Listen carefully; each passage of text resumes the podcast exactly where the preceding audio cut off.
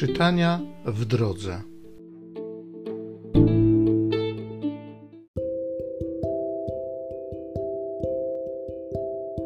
Z pierwszego listu świętego Pawła apostoła do Tymoteusza.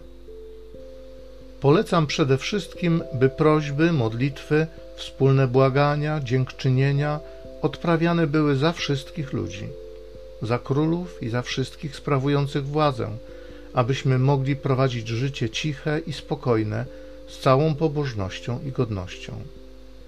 Jest to bowiem dobre i miłe w oczach Zbawiciela naszego Boga, który pragnie, by wszyscy ludzie zostali zbawieni i doszli do poznania prawdy. Albowiem jeden jest Bóg, jeden też pośrednik między Bogiem a ludźmi, człowiek, Chrystus Jezus, który wydał siebie samego na okup za wszystkich, jako świadectwo w oznaczonym czasie. Ze względu na nie ja zostałem ustanowiony głosicielem i apostołem, mówię prawdę, nie kłamię, nauczycielem pogan w wierze i prawdzie. Chcę więc, by mężczyźni modlili się na każdym miejscu, podnosząc ręce czyste, bez gniewu i sporów.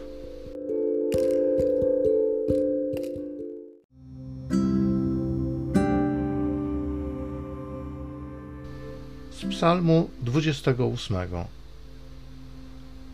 Pan Bóg usłyszał głos mego błagania. Usłysz głos mojego błagania, gdy wołam do Ciebie i gdy wznoszę ręce do świętego przybytku Twego. Pan moją mocą i tarczą, zaufało mu moje serce. Pomógł mi, więc moje serce się cieszy i moją pieśnią go sławię. Pan jest zbawczą mocą dla swojego ludu, twierdzą zbawienia dla swego pomazańca. Ocal lud swój i błogosław swojemu dziedzictwu, bądź im pasterzem, weź ich w opiekę na wieki. Pan Bóg usłyszał głos mego błagania.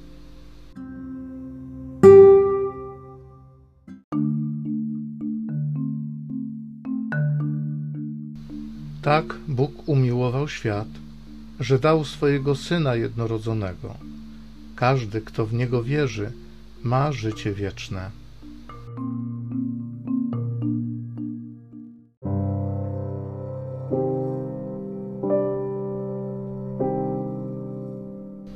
Z Ewangelii według świętego Łukasza.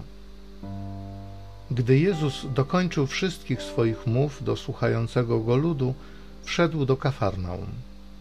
Sługa pewnego setnika, szczególnie przez niego ceniony, chorował i bliski był śmierci. Skoro setnik posłyszał o Jezusie, wysłał do niego starszyznę żydowską z prośbą, żeby przyszedł i uzdrowił mu sługę. Ci zjawili się u Jezusa i prosili go usilnie. Godzien jest, żebyś mu to wyświadczył, mówili. Miłuje bowiem nasz naród i sam zbudował nam synagogę. Jezus przeto zdążał z nimi.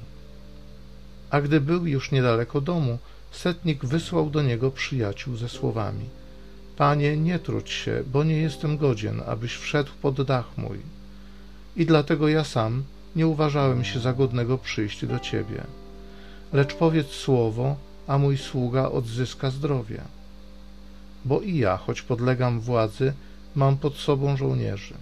Mówię temu idź, a idzie, drugiemu przyjdź, a przychodzi, a mojemu słudze zrób to, a robi. Gdy Jezus to usłyszał, zadziwił się nad nim i zwróciwszy się do tłumu, który szedł za nim, rzekł: Powiadam wam, tak wielkiej wiary nie znalazłem nawet w Izraelu. A gdy wysłańcy wrócili do domu, zastali sługę zdrowego.